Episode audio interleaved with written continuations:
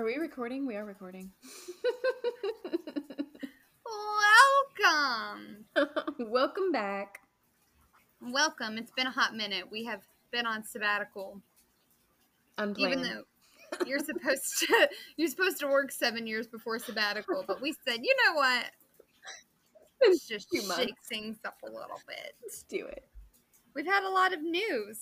Last week we were like, we have a lot of news, and that's why we're late. And then we had more news. And We're really just- good at this. The news or the banter? Um, either. right we're so good at this but we um we are three weeks away from finishing philippians so after this podcast we will have two more podcasts on philippians and then we have some special guests who are coming on the podcast um but it's a surprise I love surprises. no you know I know. I I, sent you- know. oh i was like i sent you the email I still love surprises. we still love surprises. It's gonna be so much fun. Um, and we're just really excited that you came back. Um, Emily, tell them what, what's been going on in your life with all your newses. oh, girl, I got everything. We have two big moves happening in the next few months. One is happening What? next Two? week. Two. Two moves. We bought a new house. Uh, so we move on Thursday. It's just a 10 minute drive. It's we're not moving to a different state or anything like that, but it's our hopefully forever home, so we're super excited, but it's been absolutely nuts trying to pack with two kids. and then the other move is our church. We've been um, renovating an old AMC building and turning it into a church, and that will be opening in the next few months, and it's almost done. That's been a long labor of love that I've not done any labor on, but I have lovingly looked but I have loved it. I didn't realize that building was a an old AMC building. Yeah. Oh, it's cool. They the the auditorium will be two of the biggest theaters. We took the wall out in between them, and so it'll Oh. kind of it'll still have kind of that theater feel. So How are the seats? Are you keeping the seats? no, oh, they were nasty. Had there was an original like '90s Starburst wrapper or like candy still in the wrapper Seriously. in the seats. Yeah. Oh, they're nasty. They had like gum underneath them, and you know, decades of moviegoers. Man, that would have been so charming though. I know if they Just were the charm of sitting in disgust, knowing that your sticky, parents probably know. sat there. Yep. what color are your new seats? Uh, they're just like a grayish, grayish Good. brown, neutral. The last ones were red. Were they red? Were they red before? They were red. Yep. Yes. Oh, and um, is there still like was it movie theater carpet like black Oh, with like the Oh, it was like everywhere? the the pattern, the extreme pattern. Yes. pink was like the main color. It was like a, a mauve pink is the main tone that was all over the place. So there was You kept it right. Mm, she has very mixed feelings about you that. guys. know, They're not mixed at all. She has very strong, one-sided feelings. we wiped it out completely. Yep. It is gone. And where can let's say someone is listening to this podcast and they're like, I've got to see this renovated AMC movie theater turned church with a cool pastor and like the best pastor's wife ever. Where can they find this church at? Winston Salem, North Carolina. Winston Salem, North Carolina. Winston-Salem. Yes, ma'am. What's what's the address? Do you have it yet? When are when are you guys launching? let's get let's get you some folks there. It's off Reynolda Road. I can't tell you the actual numbers. I don't know them. But if you well, just she doesn't know in, them guys because it's like a couple months away. She's got time. When I GPSed it before, I usually would just type in Taco Bell on Reynolda because there's a Taco Bell right next to it, and that's how I found my way. and you guys heard that Taco Bell on Ronaldo, and that will lead you to the new church. There you go. That's the name of your church. New church, Right? yes. Our church is New called New church. church. Yes. And the new church, um, new church. when when do we when do we start here? Hopefully in the fall. I can't In the the date yet. like you know, before the new year. Before it is that's what my husband's been saying on Sundays. Before the end of the year. God willing and the creek don't rise. Do you guys have creeks around your church? uh nope. Well, maybe one behind it. Yeah, because if the creek rises so much so that you can't meet at New Church, then we've got some flooding problems. like serious flooding problems because she had to think about bodies of water that were not anywhere near it. So that would not be good. Excellent. And your kids started back to school. Yeah, we homeschool, so it's been an adventure. They started last week. My son's in first grade, and my daughter is in preschool, but it's like she's only three, so it's not really. It's like pre preschool, but she's excited and wants to join in. So And your your son already reads yeah, he to does. his sister. he Just does. tell tell how good of a mom you are to our audience. Just brag on yourself for a minute. I taught She's my so kid to read. uncomfortable, guys. She's so uncomfortable. I wish you could see this face. This woman taught her kids to read, and not only that, but she also speaks two languages: English and Pig Latin. no, I really do because we were talking about this that my son can spell words now. So my husband and I can't, you know, we can't spell. Hey, you want to watch a M O V I E? Like he, Right. or we would spell watch too, but he gets all of that. He spells it all. So now it's Ashway and Uvime. Achwe Ubime. I'm gonna try that on my husband, and he'll be like, "Honey, what's going on? You having a stroke?" That's what he always says. Are you having a stroke? What's going on here? Uh, it works for now. He's gonna catch on to that soon too, I'm sure, and then I'll have to move on to who knows an actual different language maybe. Chinese, Mandarin. There we go. That's like I don't know. Everyone says like to learn the hardest language to learn. Probably for for no. I think I'm almost positive. I was told this that English is the hardest language to learn I have heard that. because there's so many exceptions to the rules. Um, There are no rules in English. It's like Fight Club. No, Fight was- Club has rules. What is it? Uh, when they're racing, the greasers and what are they? The T-birds in Grease. What are they called? T-birds and the rats, or what are they? Spiders. I don't know. And they're like, the rules are there are no rules. oh, yeah. We're racing for pink slips. and I always, I always attribute that quote to Fight Club, and that is not a Fight Club quote at all. Wait, you're talking about Grease. Yeah, I'm talking about multiple movies at the same time. You Follow, track with me. Come on. I was like, T-birds, isn't that Grease? T-birds, Okay. and then what are the? What's the, The enemy? What are they? No, that's the girls. The pink lady or the pink ladies, right? The jackets. Yeah. the girls, but that's not. I don't. I haven't seen Grease in a long time. I They always no call them crater face. Well, we just watched it the other night, and it's hilarious because, like, I'm, I'm just like, holy cow! I watched this as like a little kid. Yeah. That's like wildly inappropriate. I'm like, but you know, as a kid, you don't pick up on those innuendos. No, you know, I had no idea.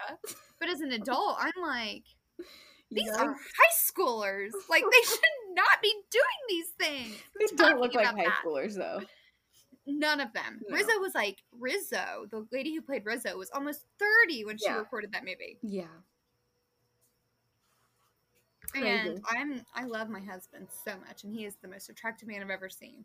But can we just talk about how guys in high school did not look like Danny Zuko? Okay, that was not a thing. Their hair was not that cool. Their hair was not cool.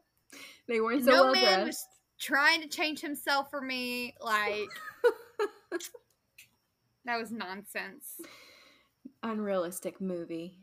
And then it really upsets me because it's like Danny Zuko was like this bad boy, and at the I mean the entire movie he's multi like in multiple situations he's trying to change to be a better man.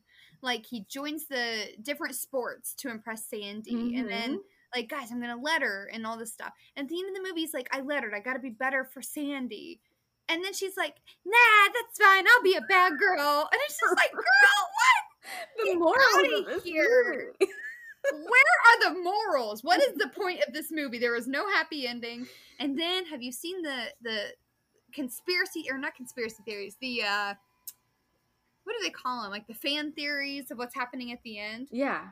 No, I haven't. Like yeah, so it's like, oh, because they're driving into the sky, that must mean that they drove off, wrecked, and died. And I'm like, Yeah. What? And then I learned I don't think I like Grease as much as I thought I did because it's just a very like Yeah. terrible movie. There's nothing good, really. There's nothing good. It's like no redeeming qualities. Danny Zuko's a pervert the entire movie. the entire movie. Yeah. Um, Kenickie is a pervert.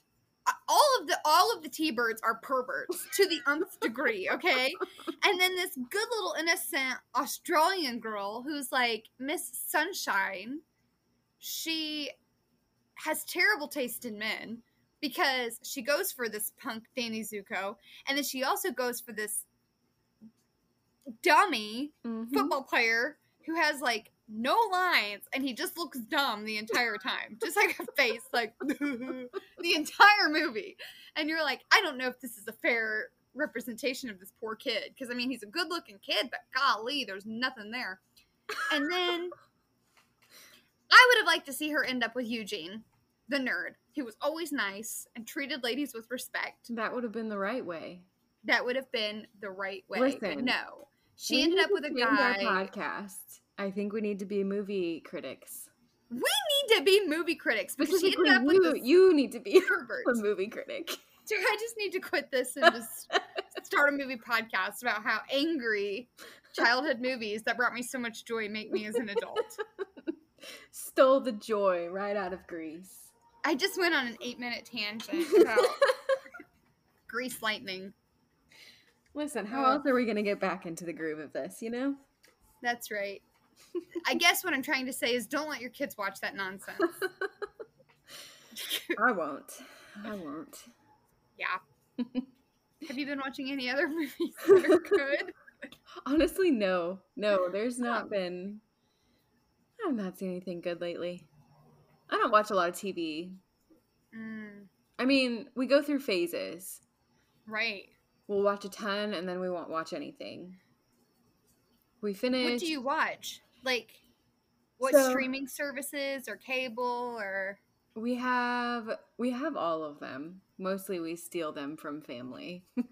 Nice. Oh, but the last one we just watched was Manifest on I think it was on Hulu, but they canceled it, but then Netflix just picked it up. Um I did too. oh my gosh, I couldn't stop watching it's it. good. Yeah, It was really so good. good. It's really I don't good. know. At the end of at the end of season three, I was kind of over it though. Yep. It just got it wasn't The one on anymore. Netflix is just one more season, which I think is great. Just finish it, tie all the ties together, and then call it a day. Got a little far fetched, but uh. I mean, the whole thing is far fetched, I suppose. It was good. yeah, good. Yep. I we've been watching Columbo. I've never heard of that. What? No, You've never heard of Columbo? no. What is that on? You're fired. You're out. No, Columbo's like it's an old show from like what the '60s maybe. Um, he, it's like a detective show. Oh, When was that? Columbo. You've never heard? Are you serious? Are you lying to me? no, I'm not lying to you. So it's about this detective who, um, Columbo, yeah, in the 60s. It's about this detective who's always like disheveled and kind of like, uh, I don't know what's going on here, but he always knows what's going on. So it's like this brilliant detective who plays dumb. And the reason we actually started watching it is because an apologist named Greg Koukl yeah. wrote a book called Tactics. Tactics. Oh, I want to read it so bad. you need to. I haven't and he gotten it yet. says he says to use the Columbo method. Oh. But since you don't know what Columbo is, then that That- book's going to obviously be way over your head. Okay. I'm just kidding. But it's basically like um instead of trying to have all of the answers for atheists, it's approach it like a bumbling buffoon. Like, you know, they they hold tight to this worldview and be like, well, what do you mean by that? mm-hmm. Ask questions. ask questions. Ask and most of the questions. time, you'll come to learn that they don't even know what they believe. They Yep. just parrot information. And when you have to challenge it, it's like, oh, I don't know. Or it contradicts itself, which is a lot of fun. But anyway, yeah, it's on, I think we watched it on Tubi or Hulu or something like that. I think Tubi's free. But Okay. anyway, we're we watched it. Just watch an episode or two, just so you can Yeah, kind of. we need a new feel for show, so why not? Columbo. I'm It's fun. anything. Yeah. And you know, I I love older shows and older movies because movies today are created to entertain, Mm-hmm. but movies then were created to tell a story. Yep. So it's like it's slower, but I feel like you're getting way more information. You're get, you're getting way more I don't know. That's just me. Maybe I'm wrong. Books are the same way. That's how I read books. Yes. I Yeah. love love old books. Like, Like what books are you? Give me one. right now, I'm I I just book. started a book called Middlemarch by Okay. Jo- it's it's a girl, but her name is George Eliot. It's kind of a Jane Austen esque so far. Um, so far though, it's really good. And then obviously all Jane Austen. I loved War and Peace. I might be crazy. Stinking loved it. And Anna Karenina, also by Tolstoy. They're they're all so good, so good because the storylines are first of all, you don't have to worry about any inappropriate scenes Right. but there there's just a lot of depth to the conversation. I think it just feels like you're sitting back in the old days where their source of entertainment was conversation. They would just sit and talk with each other and there was rich conversations. So the whole story you just get into their thoughts a lot more because that was important. It wasn't like what they were doing. Their thoughts were more important than their actions. I could go. I could go on. I love books. I'm a book nerd, but Yeah, I love books. That Dr. Seuss is the bomb. I'm just my kidding. Son read- thinks so too. Yeah. Yeah, no, I like books too. I'm trying to get more into nonfiction. Um, Yeah. No, I'm not. I'm trying to get into fiction. Forgive me. I'm obviously very, very educated. I'm trying to get into more fiction because I read like, you know, for a long time I just strictly read nonfiction. Mhm. Um, because of school or because you know you're trying to get educated on blah blah blah blah blah. But I don't know. For creative writing, Nonfiction purposes, is heavy. it is heavy. It It's wears your brain down, fun. which is nice sometimes, but the beauty of fiction is it takes you to another place and you don't even have to think about it. Yeah, I think yeah. Fun, fun, fun. Hey, do you want to talk about Philippians? Nah. Okay.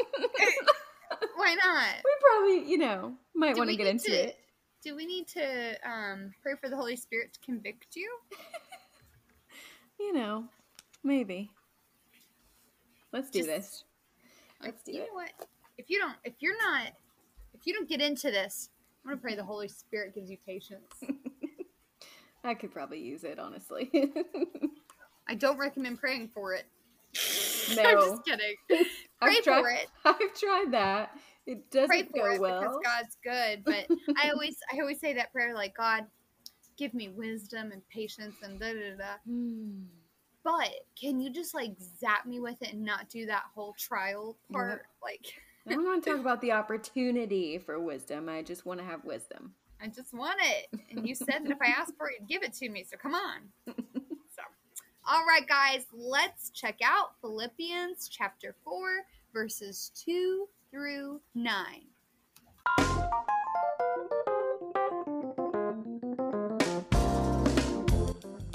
Hey, bold ones, and welcome to season 3, episode 9 of the Talk Bible to Me podcast, where we work together through a book of the Bible verse by verse. This season, we are studying the wonderful, the amazing prison epistle, Philippians. Whoop.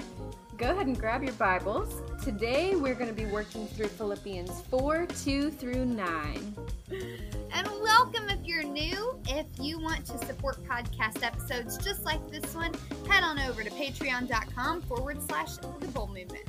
This podcast is an extension of the Bold Movement, and we are a women's ministry that trains women how to study their Bibles and then to teach other women how to study their Bibles. Here's how it works. We're going to read a couple of verses, explain what those mean based off of commentaries and other resources resources that we've used. and just some, you know, little nuggets from our noggins. So buckle up, ladies, because it's gonna get exciting. Nuggets from our noggins. I love that. I think I'm gonna use that. All right, today we're going to be reading from the English Standard Version, often referred to as the ESV. So let's get started. Meg, you want to go ahead and read it? Nope. Me neither. I know. I'm just kidding. We don't want to pronounce these names and look foolish, but I'll give it a good old try. I entreat Euodia and entreat Syntyche to agree in the Lord. Syntyche. Syn- Syntyche? Guys, daggone it. I even asked my husband, how do you say these names so we don't look foolish? And look at us, looking like fools. Yes, I asked. Oh, that part wasn't in scripture. That was our ad lib. in addition, verse 3 Yes, I ask you also, true companion, help these women who have labored side by side with me in the gospel, together with Clement and the rest of my fellow workers whose names are in the book of life. Let's stop there and talk a little bit. What do you say? I think that sounds good to me. So, um, something that I thought was really interesting, and I think you'll you'll be like, "What?" I actually thought of you when when I was reading this in um, Lynn Cohick's commentary on Philippians, um, in reference to these women who are Paul is asking to okay make them quit having this issue, right? Mhm. Euodia and Syntyche. Um, made a comment that um, some commentators. Uh, hold on, let me read through that. Cohick made a comment that I thought was really interesting, and I think you'll find interesting too. She said, Most commentators hold that these two women were in a disagreement with each other. Fair enough, right? Yep. Okay. But a few have recently argued that these women were together against Paul. Hmm. What do you think about that? I've never heard that before. Well, here's why I don't think that's likely. Here's why I'm like, nah, I don't think so. Um, you know, because I'm such a scholar. But number one, I am very leery of new ideas or new ways to interpret scripture. Mm-hmm. Like, are you seriously going to tell me that for the past 2,000 years we've got it wrong? Yeah. I don't know. I just really struggle with that. hmm And then, two, women did not have enough influence back then to make this something for Paul to worry about, Yeah. right? Yeah, that's true. And then three, look at verse three. It says, Yes, I ask you also, true companion, help these women who have labored side by side with me in the gospel, right? So, Mhm. like, it just doesn't strike me as these women turn against me. It's these women are my are my friends. Yeah. They're having issues with each other, and I need you to help them sort it out because Mhm. they're better together. And I feel like he's been pretty clear in previous verses when someone is against him. He's made that pretty clear. Like, this person is against me, but whatever. Yet, he doesn't say anything Right. about that with these women. He's, it, I mean, it That's looks. a good point, Em. Thanks. That was really not that I'm surprised that you came with a good point. That was just a really good one. Yeah. And then, in addition, whatever they're fighting about, it's obviously pretty serious because if Paul's going to write it um, in a letter that is read in front of the whole church, it's obviously not going to be some kind of small quarrel Right. between the two. It has to be Mhm. some sort of argument that's affecting how the church um, is either believing or views them or how the church is reflecting within the community. So I thought that was an interesting point as well. Yeah. It's I feel like it's a pretty common thing in churches. Um, but I think especially to note that these women worked together at one point and now they're not. And how often do we see this in our own churches or our own relationships, even if it's your personal life, where you have someone that you've been doing life with or ministry with, and then all of a sudden an argument gets in the way of that? And I mean, we don't always get called out like these women do. I hope that they fixed it, but Yeah. it was clearly a Um, big deal that he wanted them to figure it out because they were supposed to be doing life together, not against each other. D.A. Carson said something that I thought was really good. He said, First, he pleads with them, Isn't that wonderful? First, Paul pleads with him. he does not begin with heavy handed authority. Hmm. He does not cite his apostolic credentials and whittle them down to size. Indeed, the appeal is personal and impassioned. It is not calculated to shame them. There are important lessons to be learned here for those who are called to meditate in contemporary personality conflicts within the church. Um, Hmm. conflicts within the church, sorry. Mhm. Second, Paul asks the person who is to receive the letter to intervene and help the two women sort it out. Sometimes frictions between believers become so severe that the wise course is for a third party to mediate between the two sides, trying to help both sides see things from the other's perspective and think through what faithful Christian attitudes should be in such circumstances. Hmm. I do want to add to that that yes, there is a time for mediation, but like the good old fashioned um, Ecclesiastes says, there's a time for everything. Yep. Proverbs also says getting in between um, two per two people's quarrel is like grabbing the ear of a stray dog. Dangerous. And I have I have been clinging to that verse because I learned hmm. I have learned it's not always necessary to get involved in people's quarrels. Yeah. Sometimes it is, Yeah. But it needs to be people who respect you. Because if you're just in it for the drama, you just need to Mhm. not. It could completely backfire Yeah, and make it even worse. And then you're involved. So then you're part of the drama. When it could just be two people trying to figure it out instead of three. and sometimes, not all the time, because again, there's a time and place for everything.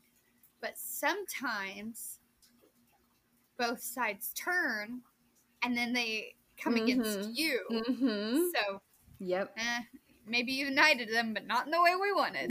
yeah. Em, I want to ask you a question. Do you think the Clement that's mentioned here is the same Clement as like the early church father? That's a great question. I don't know. I honestly don't, I know. either. I it'd be cool. hadn't even thought of that until I saw your question in the notes, um, which is kind of crazy. I should have thought. Hmm. What What made you think of that? What do you know about Clement? Um, I know that he's an early church father, and I've never heard that name outside of him, Mm-hmm. like in that context. Um, and I've read Philippians a million times, but I'm also trying to get to know the early church fathers a little bit better. Yeah. So that stood out a little bit to me. That's next on my list of things to study. I have a book. Um, it's Augustine's book. I can't remember the name of it right now, but um, Confessions? Yes. Yes. Yeah. Yep, I found it at a cute little local bookstore, and I was like, I have not read anything by any of the church fa- early church fathers, actually. Um, so that's something I'd be interested to look into if you ever get an answer. I mean, Yeah, I mean, I'm sure there's not a, we- a solid answer, but my husband's sitting here. I'm going to ask him, do we have like writings from Clement? Yes. Where do we find those? You can find one. You can find them online, well, there you go. So, There you go. I'm just trying to make my husband included in this podcast. He's like, stop it. He's really smart, and I, I would love for our audience to get. We should do. We should interview our husband. we should. That's a great Real fun. idea. like, tell me all the fun things about being a pastor. All right, guys, we're going to take a quick commercial break and we'll be right back after this message from sponsors just like you. We interrupt this broadcast to bring you a message from our sponsors.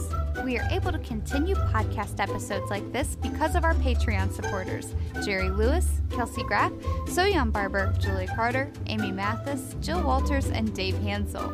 If you like what you hear, would you consider becoming a partner of the Bold Movement? Our plans range from $5 a month to $50 a month with exciting incentives for growing Christian women. Just visit www.patreon.com forward slash the Bold Movement. Now, back to the show. Welcome back, ladies. Uh, we are going to jump right back in with verse 4, and it says, Rejoice in the Lord always. Again, I will say rejoice. Um, and this this word, the original word, is to be cheerful, calmly happy, or well off. And always means always, at all times. I don't know if you knew that. The original word is always. Do you know what the Greek word Yep. for always means? That means always. always. So, rejoicing in the Lord always means not just sometimes, but always. And I struggle with that personally. Um, I tend to be more of a melancholy type person. And so when things go wrong, it is hard for me to rejoice. And I really have to force myself. But this is a, a verse that I have taught my kids, um, probably hypocritically. because I want them to be better at this than I am. So every time I see this verse, I think of the little like it's not quite a song, but like a, a little boppy way of saying it. I'm not gonna do it. I was gonna do it. Now I'm not gonna do it. No, you need to. I sang Greek is for geeks. So You're right, you did. to do this All right, so it goes rejoice in the Lord always. I will say it again, rejoice. So that's what I hear every time I read that verse. And my kids, bada bing, bada boom. that's how they say it. But then it makes me go. mad when I need to rejoice and then I hear the little like boppity version of it in my head and it's kind of like God's up there. Haha, you're never gonna forget this. One of the really cool things about um, rejoice in the Lord is that it is repeated in scripture like so many times. It's insane. hmm Um, I had a note because I couldn't just copy and paste, but I'm just gonna throw some things out here. Psalm 97, 12, Rejoice in the Lord, O you righteous, and give thanks to his holy name. Habakkuk 3, 18, Yet I will rejoice in the Lord. Philippians 3, 1, My brothers, rejoice in the Lord. Psalm 35, 9, Then my soul will rejoice in the Lord. Psalm 33, 1, Shout for joy in the Lord. Isaiah 41, 16, um, Psalm 104, 34. Let's see, where else? Um, Joel 2:23 and rejoice in the Lord your God for he has given you the early rain for your vindication. Psalm 32:11 be glad in the Lord. I mean, I could go on. Isaiah 61:10 I will greatly rejoice in the Lord. This is not uh, Philippians 4:10 later on I rejoiced in the Lord. This is not something that is like Paul is just throwing out there yeah. this is something that has been repeated in scripture Mhm. over and over and over again. And also, I am one of those when scripture repeats itself, you need to pay attention. And here Yeah. Paul says, Rejoice in the Lord always. Again, I'm going to say it, rejoice, Yep. because um, I think it was like 80% of the word use of joy or rejoice is used in Paul's letters. Yes, I have a note in my Bible in Philippians that the word joy, just in this little four chapter book, is used five times, and the word rejoice is used seven times. That's wild. It's a lot of Um, joy. Yeah. Yeah, yeah, yeah. Um, Yeah. okay, so on March 20th, 1887, just, you know, go back to that beautiful day with me. Charles Spurgeon delivered a sermon on this very verse, and I have a surprise for you. I love surprises. I have a snippet of that sermon. you do? I do. Would you like for me to share it with you? Yes. okay. I love Spurgeon, so I'm always going to be like, yeah. Okay. He said, There is a marvelous medicinal power in joy. Now, just pretend like I'm Charles Spurgeon. He had this very booming voice. He didn't need a mic. I mean, like, he was like, Man, so there is a marvelous medicinal power in joy. Keep going. Most medicines are distasteful, but this, which is the best of all medicines, is sweet to the taste and comforting to the heart. We noticed in our reading that there had been a little tiff between two sisters in the church at Philippi. I am glad that we do not know the, what the quarrel was about. Okay, I'm going to hmm. stop there.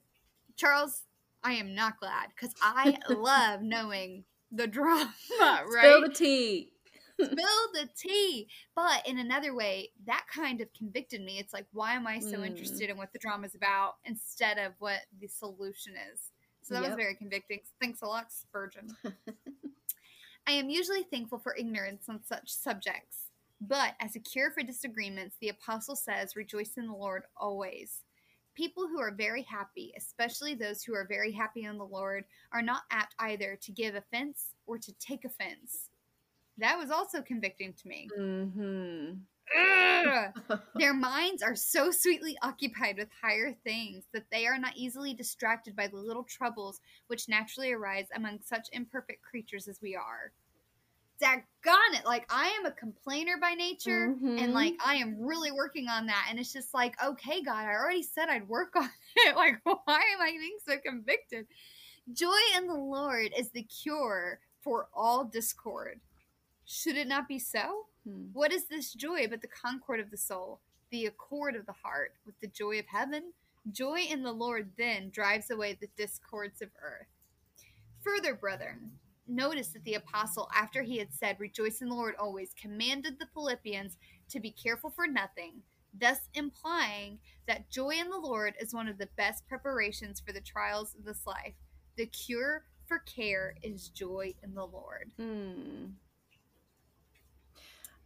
When you first said be careful for nothing, I at first thought you meant like safe, kind of careful. But then to No, hear like careful, like full, caring so much about care. these things, man, that hits different. right? Because how many things do we care so much about? Things that don't matter. And we stress over it. That's Yeah. So there's like a whole like rest of that sermon, but I I didn't want to like burst into tears from the conviction, so I just kind of like left that to its own. no, but it's so true. Like, ah, who am I to grumble and complain? Like, look at what's Yeah. happening in Afghanistan. good. But you know what? Like, there is literal m- brutal murders happening, beheadings. I mean, people are being murdered, and the church in Afghanistan is It is booming. growing. It is growing It is like amazing. crazy. Yes. So God is faithful and He is good. Let's carry on to verse 5, 6, and 7. All right. Let your reasonableness be known to everyone. the Lord is at hand. Gosh, that verse. Do not be anxious about anything, but in everything, by prayer and supplication with thanksgiving, let your requests be made known to God. And the peace of God, which surpasses all understanding, will guard your hearts and your minds in Christ Jesus. Do you want to Oh, go first? Yeah, I Or can you go want me to first. go first? I can go okay, go first. for it. Um, I had a commentary note on reasonableness. Uh, it says, A gentle or reasonable spirit will do much to, to disarm an adversary. Um, which I thought was interesting because, you know, you have these two women who are arguing with each other. And if you, if they were being reasonable, if they're being gentle, having a gentle spirit, then neither of them is going to be prone to arguing because they're being reasonable, but also that was convicting for me because I'm not prone to reasonableness. I'm prone to jump to conclusions and assume things and have no reason to assume it that way. There's something uh, I had heard somebody give, I don't remember, it was probably a meme or something, but it said something along the lines of, um, when you assume someone's mad at you and you have to ask, did they tell me that they're mad at me? And if they didn't, then why are you worrying so much? First of all, why are you worrying that they're mad at you? And second of all, if you really believe they're mad, why don't you just ask them? um, which is is hard for me to do because usually I will not be reasonable and I will just assume, assume, assume, and we know what that does. So,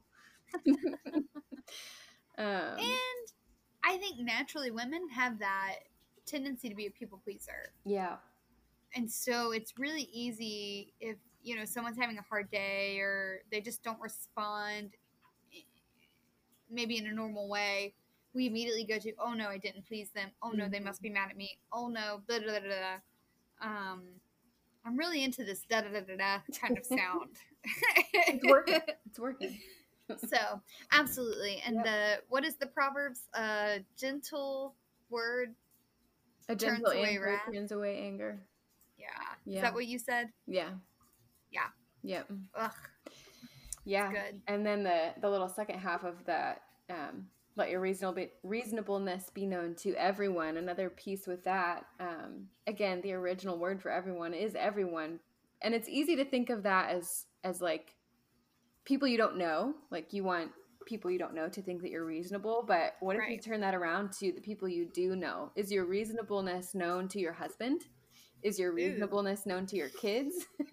like are they would they look at you and say this is a very reasonable person in my life it could be convicting to ask that question. It's easy to say that about the people that don't know you very well. Like, yeah, I'm going to be, you know, I'm going to have a good attitude in front of, you know, this group of people.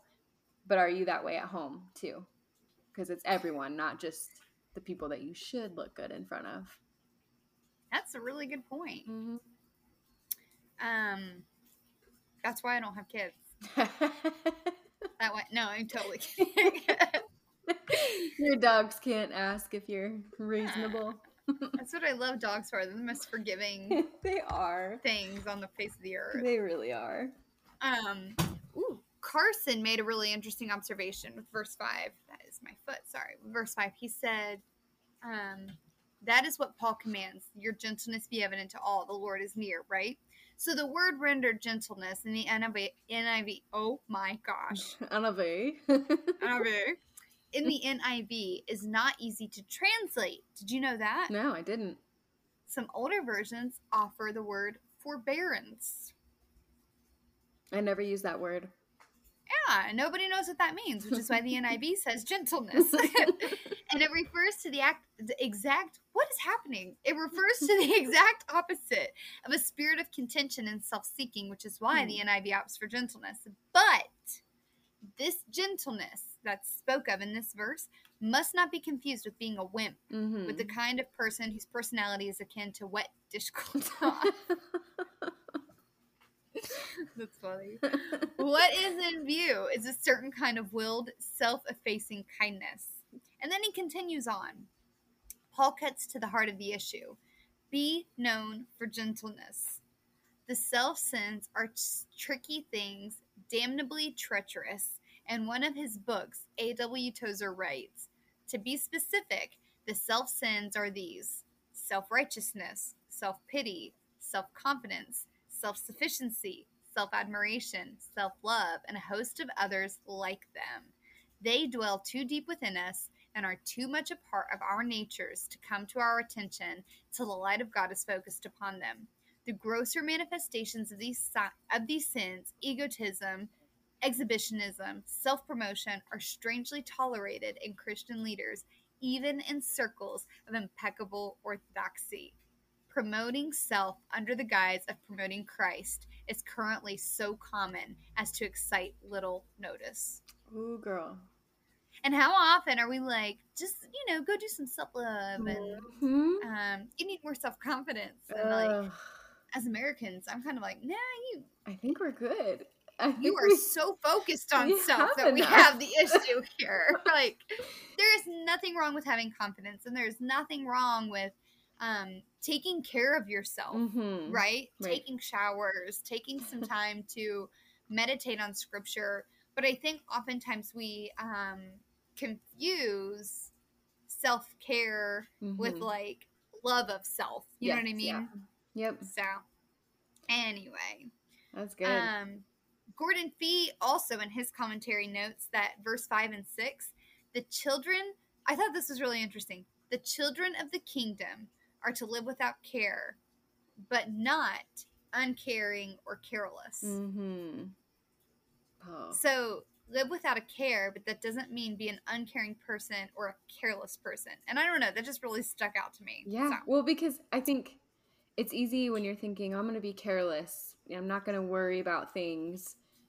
It is easy to then lean towards either being careless and lazy or just not caring at all about Right. anything. Yeah, that's good. That's Yeah. good. And one more thing Fee says, and then we can move on for the last verse. On the contrary, Paul urges, in everything by prayer and petition with thanksgiving, let your requests be made known to God. In everything stands in contrast to not about anything. So when he says don't care about anything, uh, but in everything, I thought mm. that was interesting. And means in all details and circumstances of life. In situations where others fret and worry, believers in the Lord submit their case to God in prayer, accompanied by the thanksgiving. For this combination, C1 4, verse, chapter 1, verse 4, the three words for prayer are not significantly distinguishable. Requests are made known before God by prayer and petition. In so doing, one acknowledges utter dependence on God while at the same time expressing complete trust in Him. Hmm. I have a really similar note um, from my commentary, the Expositor's Bible commentary, and it says uh, this is about verse 6. Paul is not calling for apathy or inaction, for as we make our plans in light of our circumstances, we get to do so in full trust that our Father hears our prayers for what we need. The answer to anxiety is prayer, a word that denotes our attitude of mind should be worshipful. Petition denotes prayers as expressing of need. Thanksgiving should accompany all praying as we acknowledge that whatever God sends is for our good. We can also use thankfulness to remember previous blessings. Mm. So that same idea of of trust when we're praying, we're thankful because we trust that what he's doing is is good and not, you know, evil. mm-hmm. Absolutely. Why don't you take us out with the last couple verses? Sure. Let's see. This will be verses 8 through 9. Finally, brothers, whatever is true, whatever is honorable, whatever is just, whatever is pure, whatever is lovely, whatever is commendable, if there is any excellence, if there is anything worthy of praise, think about these things. What you have learned and received and heard and seen in me, practice these things, and the God of peace will be with you. Um, I have something on these verses that has been extremely helpful for me for probably I mean it's been a few years. I have anxiety. I know you do too. And mm-hmm. um, we tend to only look at verse what is it? 6 um 6 and 7 really about not being anxious. Uh, but I think a lot of times we miss the second half of this when we're when we're seeking help for anxiety in scripture because we'll just say, "Oh, don't be anxious. Give everything to God." But I know in my experience, I'm like, "Well, what does that look like?" I don't know what that actually looks like practically when I'm anxious, and I know that's such a huge um, issue with with people. Anxiety is a huge issue, especially in the U.S. and especially over the last two years. But um, it it was brought to my attention through my commentary of this second half is the practical way of walking through anxiety or really anything that is you know a sin or whatever in your life. Um, but if you look at it there are six different things that we're supposed to think on. Whatever is true whatever is honorable there's six of them. And the first three are practical thoughts true thoughts noble thoughts right thoughts or honorable thoughts. These are practical. These are things that um, like if you're feeling anxious about sickness, you can walk through it and say, okay, what is true? Am I really sick? Is there the potential of me getting sick? Well, right now, no, I'm not sick, whatever that might be. These are practical, simple things that we can walk through. And the, the second half, the last three thoughts that are pure, lovely, and admirable, I, as somebody who really loves aesthetics and beauty, this one really hit me, but these are beautiful thoughts. So when we're worrying with anxiety, we're thinking usually things that aren't like pleasing or even aesthetically beautiful. And scripture gives us the permission, I guess, to mm-hmm. think about things that are beautiful. Like when I'm stressed, God gives me permission to go outside and look at the sky, look at the trees. I love gardening, so that's something that I do a lot when I'm anxious. Um, I have permission to go out and look at the flowers, look at his creation, and I can see these pure things, these lo- lovely things, these admirable things. And that is more important than thinking on, oh, am I going to be sick? Or, oh, am I going to do this? Or, oh, all these stressful things we're going through. Um, and so this is that's just a, a simple thing that's been really helpful for me when I when I do feel anxious is I'll go over to Philippians and I'll read you know, obviously I'll read rejoice in the Lord always. That's that's the first step to all of it. We're supposed to rejoice. Mm-hmm. But then to keep going through all of it, whatever is true, whatever is honorable, and I will walk through every single one and I will think of a thought that that matches up with that to replace the anxious thoughts that I have or to replace the angry thoughts that I have or replace the sad thoughts, whatever that might be, things that are not of Christ. And the awesome thing is when we practice these things, the God of peace will be with us and we will be given literally his own peace. Um, and I have a, a note about his peace. In John 14, 27, it says, Peace I leave with you, my peace I give to you. I do not give to you as the world gives. Do not let your hearts be troubled and do not be afraid. Um, this is Jesus speaking in this verse, and it's him basically telling us we receive this peace by receiving Jesus. So when we know Jesus, we have access to the very peace of God, which is different than the world's peace. The world's peace is temporary. The world's peace might make us feel calm for a little bit. Meditation and yoga might make you feel calm for a little bit, but um, God's peace is lasting because it's it's real and it's practical and it's it's beautiful and it's um, it's based in truth, and that's the important important piece. Um, and then I have a note for my commentary, and then I'll let you jump into whatever notes you have. Um, one quote that I had was if if God is peace, then to know God is to bask in his peace, which I love that. Um, but then this is my commentary note. It says certain attitudes can destroy the peace of God. When we equate trust with the assumption that God will give us whatever we want, we set ourselves up for disappointment. Trust means that we have our hearts, we have set our hearts to believe God, whatever may happen. When we insist on being in control, we sabotage God's desire to let us live in peace. When we choose to worry rather than faith, we cannot live in peace. Worry is the enemy of peace. And so um, I think mm. why those are connected this idea of don't be anxious uh, and then receiving God's peace. Because when we're anxious, we, we cannot physically have peace. When we are thinking on the things of God, then we get his peace. So that's my little little tidbit on anxiety there for you. I love your recommendation of taking this uh, verse 8 and making that practical application, mm-hmm. right?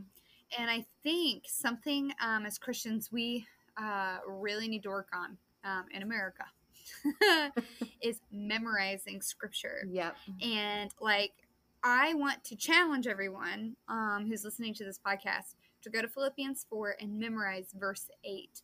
And if you're just mm-hmm. like, oh, but I have such a bad memory, I can't remember anything, well, that's just an excuse. So go try anyway. and download the app called Verses.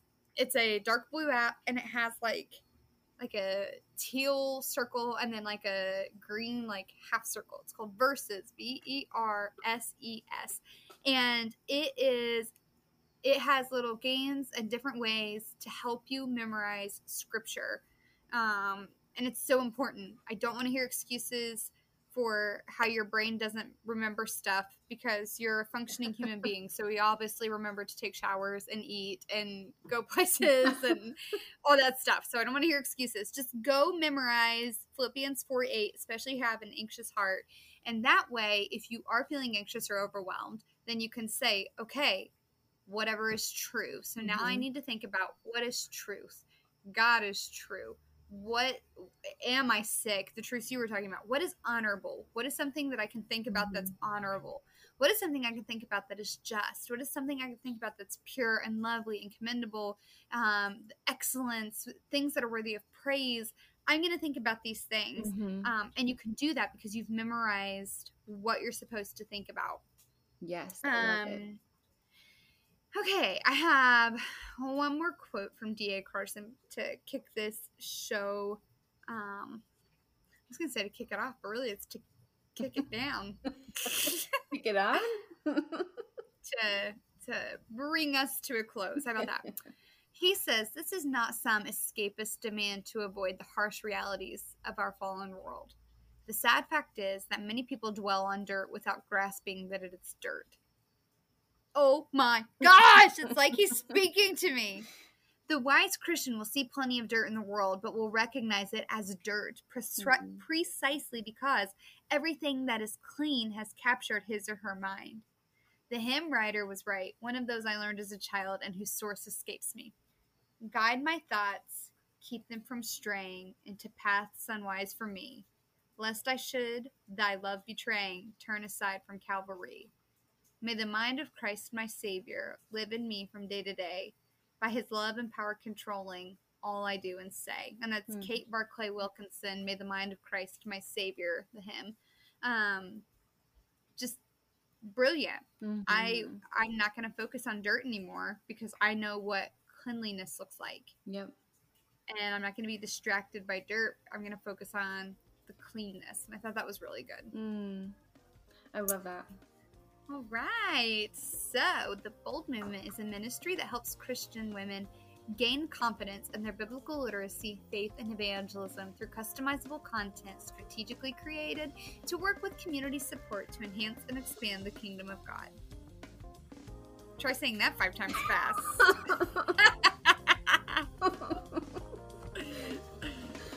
oh man. Are we to be back next week, Emily? Yeah, we're gonna be back next week. And we hope they join us, don't we? Oh, is there more on the notes that I missed? there is. My bad. it's been a while. We will be back next week, and we hope you join us. this is a quick reminder that you can partner with us through our Patreon at patreon.com forward slash the bold movement. Okay, ladies, until next time, go out and be bold.